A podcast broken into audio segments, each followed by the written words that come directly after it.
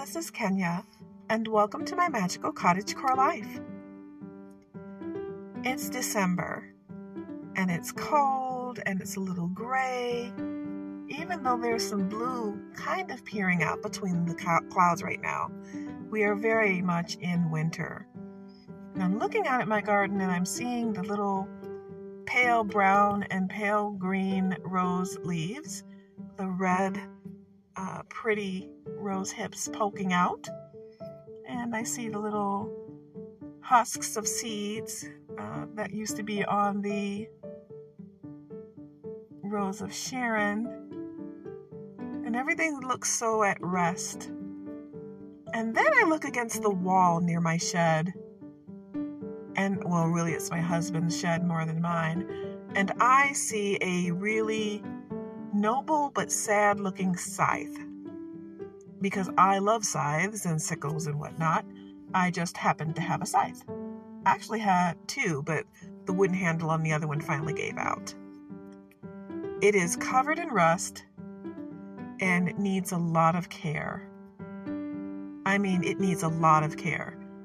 So, this weekend, I'm going to take care of it. I'm going to make it feel a little better. There we go anthropomorphic. I can't say it. Anthropomorphic personification. I'm personifying the scythe like it has feelings. I'm not sorry. Um, it does have feelings, so there. But um, I definitely need to take care of it, and that's going to involve removing rust, oiling, peening. So, since I'm getting ready to do it and psyching myself up for it, I figured let's talk about what that looks like. So open up your big book of stuff and turn to the section on tools because today we're going to talk about peening and oiling your scythe.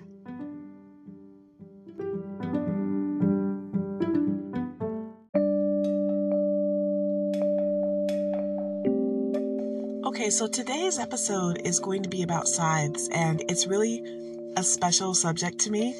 I love scythes, I love sickles, I grew up using these tools. Uh, these are, you know, I, my dad had plenty of jobs, and my daddy used to uh, be a landscaper as one of his side jobs. He's also a farmer when he was born. Well, not when he was born, that would have been difficult, but he grew up as a farmer, so he knows how knew how to use all these tools. And and in exchange of you know raising me, I grew to love these tools as well. And it's a very special episode to me. You know what else is also special? Today's sponsor. Lotions, Potions, Notions. Lotions, Potions, and Notions is found online at facebook.com. It's Lotions, Potions, Notions because some companies have a similar name, but she's the original Lotions, Potions, Notions. You can find her at LJ Rose at hotmail.com and ask for a catalog. You can look on Facebook and look for her group because she has a customer group. Her products are top notch. I have driven three hours one way across the state of Michigan to go and pick up some of her products from her home after she had finished her show run for the year because they did that much for my daughter who had eczema at the time. I mean, I can't say enough about her, and that she has chosen to sponsor today's episode means a lot to me. And if you get a chance, check out her kitty crack uh, for kittens and cats, as well as puppy crack, because they go crazy for it. I can't say enough about it. I love this lady. Check out her products. She is the best. Lotions, potions, notions. All natural products for people and pets. And she wildcrafts her things as well. So I know it's quality. I mean, I just, her soaps are amazing. Okay, okay. Now back to the show.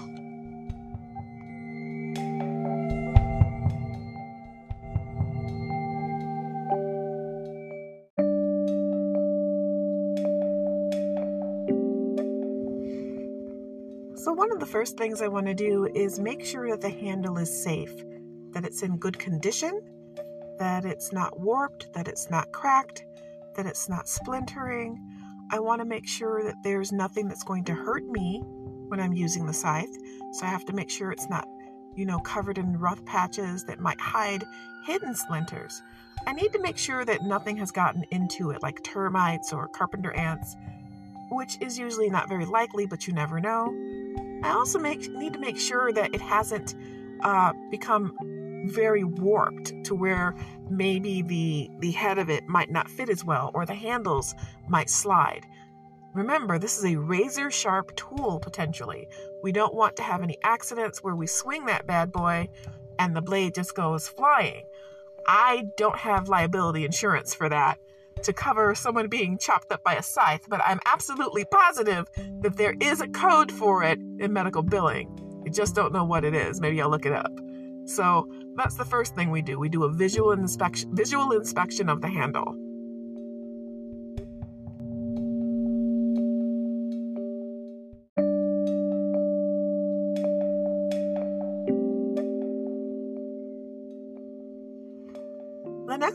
Want, that we want to do, other than looking at the wood, now we want to look at the metal because there are bands on this.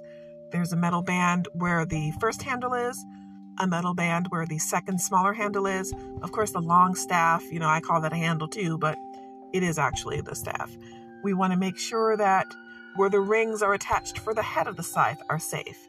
If there's a handle on the bottom of the scythe, you want to make sure that's firmly attached. But right now, I'm focusing on the metal. Is the metal too rusted to be saved? Is it broken? Has something happened to it? Is it no longer the right size? Has something caught it and stretched it out? Believe it or not, that can happen. Has the blade itself been damaged? That's something you want to look at. Has it been cracked? Has it been warped? Do you need to take it to the blacksmith to have them, you know, maybe do some work to it beyond what you can do at home? It's important that we look at a tool before we start using a tool or start taking care of the tool. Make sure it's worth saving. Now, usually something that's made with iron or steel, it's not going to have a lot of warping, but that also depends on how it was stored. Is this an old item? Is it something you use regularly? This is very important.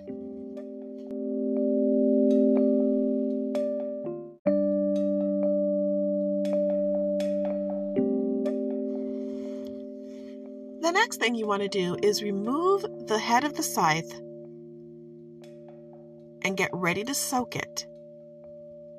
Now, soaking it involves putting it in white vinegar. But before you do all that, you want to wash it, not just with water, but with soapy water. Why? Because any oil that's left on the scythe, and that's from anything, even your fingerprints, any oil that's on the scythe can interfere in what you're trying to accomplish by soaking it in the vinegar. You're going to completely submerge it in a container of white vinegar for anywhere from one to five days. And you're doing that really based on how much rust is really there. You're just going to let it soak. And after it's soaked all that time, you're going to take it out and get some steel wool and some soapy water, and you're going to go to town. And you're going to have to remove all that rust.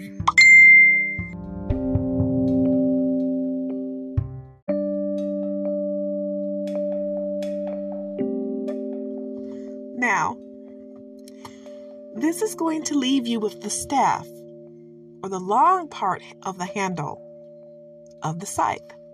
And it has a name.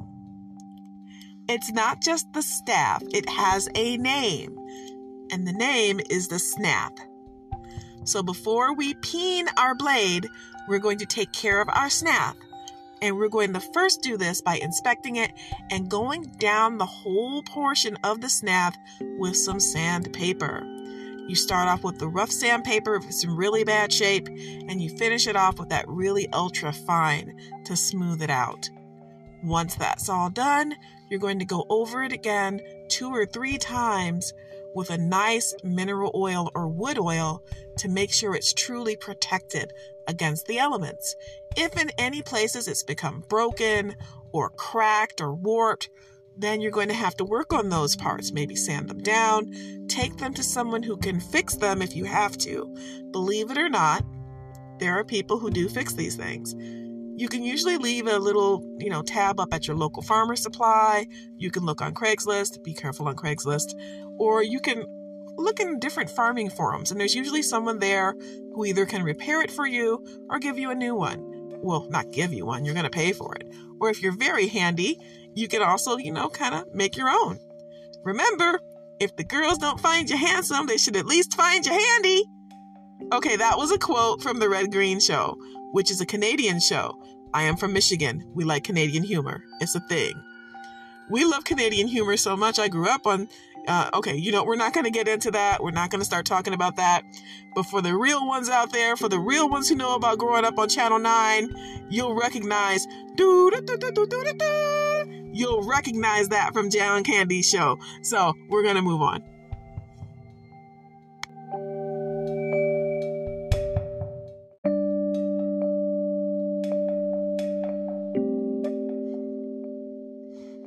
You know, I almost forgot to let you know what we're talking about as far as my scythe.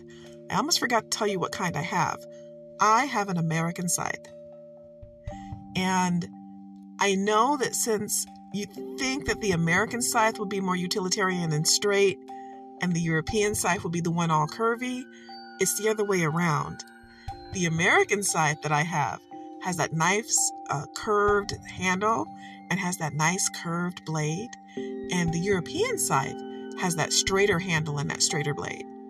Mine is nice and, and it, it's, I really like it. it. I really like it. It reminds me of the one that I saw in Friday the 13th, the series way back in the day. If you don't know about it, you want to go back. It was like, it was about Micki and her cousin Ryan taking over a cursed store of antiques. It was great. But this is the perfect thing for me. And I'm not very tall, so it kind of works out because it, it actually curves around me a little bit, so it's easier for me to use. But I really love my scythe, but I think we should get acquainted to the with the different parts of it because we've been talking a lot and I've been kind of talking about them, but I didn't get into them the way I should. So let's talk about that now.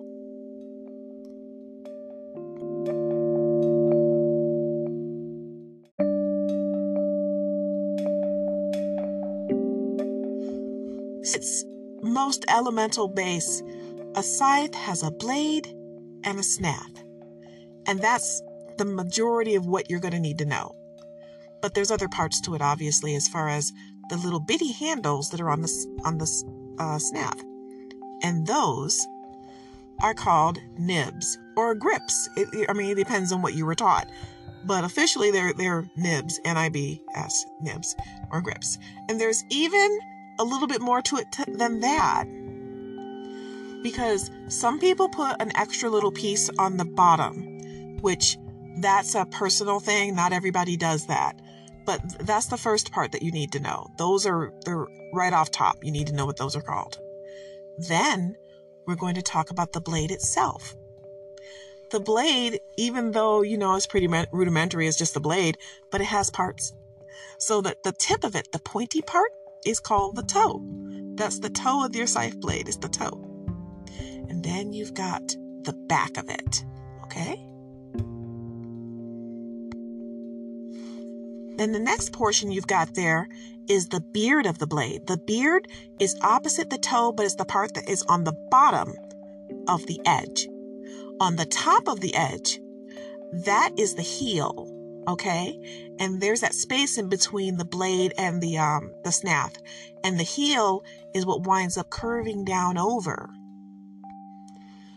But where that curve is from the blade itself to where it goes all the way over and is attached to the snap with the tang that little section right there that little thin piece that's called the neck. I know we're getting really into it right now right but the thing is, my scythe is an American scythe. So I don't have a beard on mine. I just have a straight, straight blade, straight edge. So I don't have that.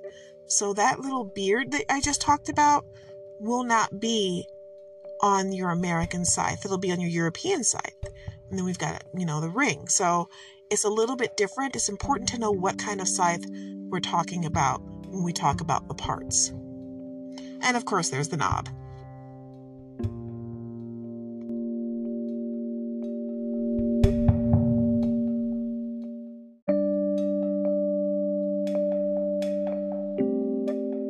Now, I keep pointing out that my scythe is an American scythe, and there's a reason for that.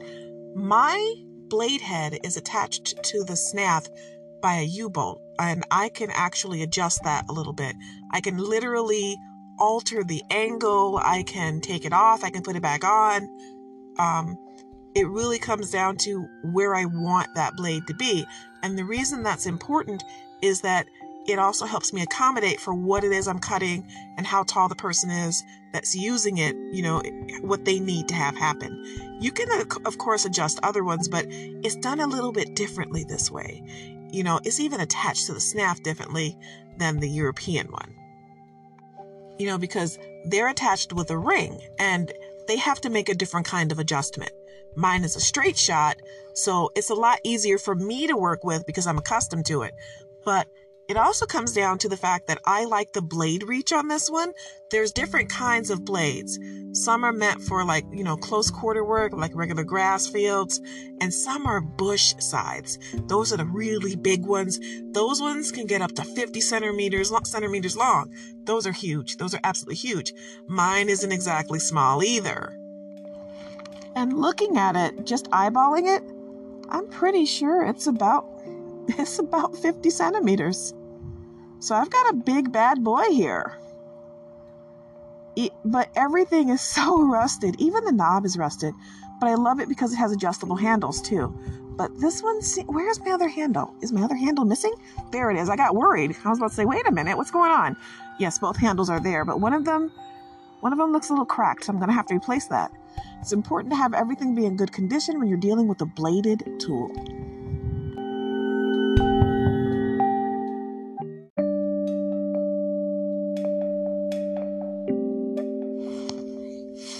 I'm going to tell you a funny story, and this goes back to how unusual my family is. So, as some of you know, if you've been following the podcast, or if you know me in person, or heard of me, and we won't get into why you might have heard of me, but most of you know that I was raised in a kinship kind of foster care, which means my cousins, my very much older cousins, raised me. My daddy was not my father.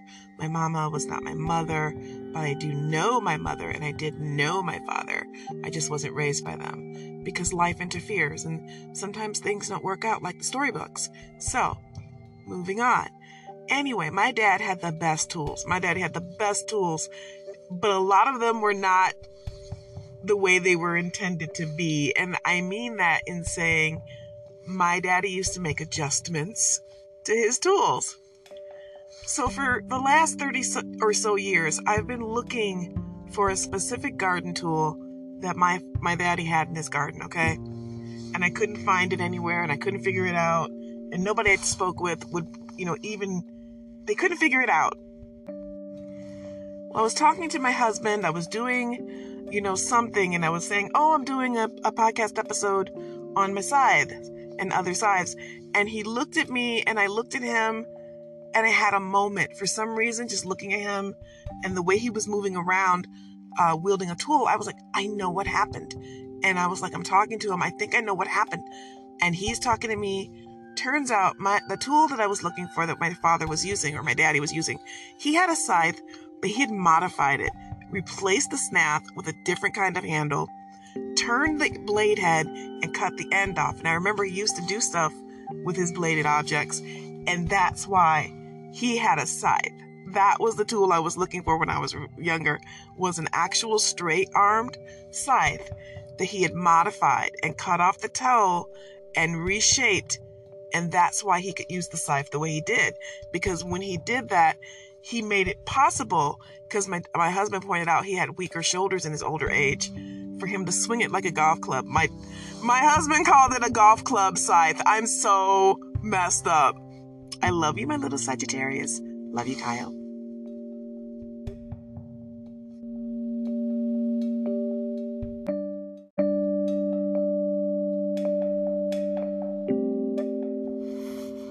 Now, we spoke about removing the rust and using a steel wool brush, or steel brush, or not steel wool brush, a steel brush or steel wool and doing it the old fashioned way. But I would be wrong to tell you that there to not tell you about something that can help you in this so you don't have to work as hard. And that's the rust remover bar. It's kind of like it's an actual eraser as they call those. Like, okay, I'm not sponsored by Magic Eraser, but it is actually a rust remover eraser. And it's got silicone in it and it sands it down. It, it removes it so you don't have to work as hard. You can use it with lubricant. You can even use it with water. And in this case, I'm going to recommend you use it with water. And if you don't want to do all that steel brush through the thing, just use this. And you can even cut it the size. And that's really cool. Well, some of them. Now, some of them you can't cut, but in this case, you can. I highly recommend it. There's different companies that make them, and it'll make your life a lot easier.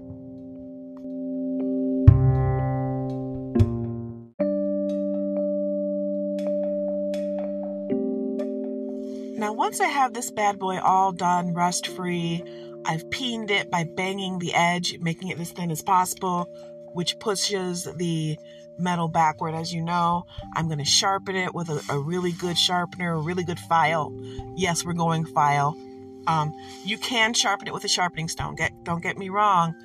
But for some of this, sometimes you need a really good metal file to really get in there. So I'm going to use a metal file, then I'm going to finish it off with maybe a sharpening stone, really, you know, a fine grain, and then I'm going to oil it. And once I finish all that, I'm going to make a nice wrapping for the head so that you can keep it from being as exposed to the elements while it's not in use. Because I just flat out have no more room in my shed. I really don't. I just, I just don't. It's very large and we've got a lot of stuff in there. So it's hanging out where the rest of some of the tools that are stored outside are. And no, it's not best for it, but usually I was keeping it kind of taken care of, but now we've got more things as you accumulate things through life. And so now I need to wrap it. So what I'm going to do is make a very large either wax wrap, a wax cloth wrap, or or I'm going to make an oilcloth. And I think we talked about how to make an oilcloth earlier this year.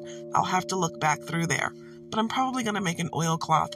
But it's not going to be an ugly one. I'm going to make it pretty. But and then I'm going to wrap it. It's going to be really cool and it'll be nice and snug as a bug in a rug for the winter.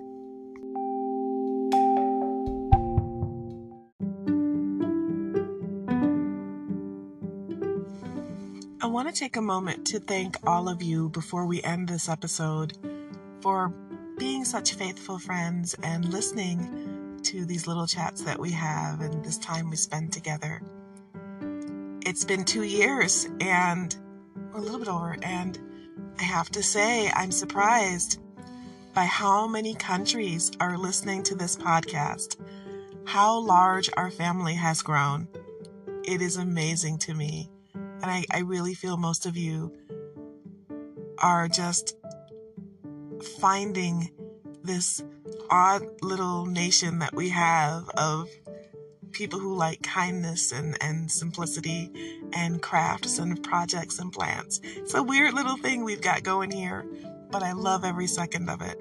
And I want to thank you so much for supporting the podcast, for listening, for being here, for helping each other in daily life. And I wish to continue to give you episodes and topics that entertain you and sometimes educate you.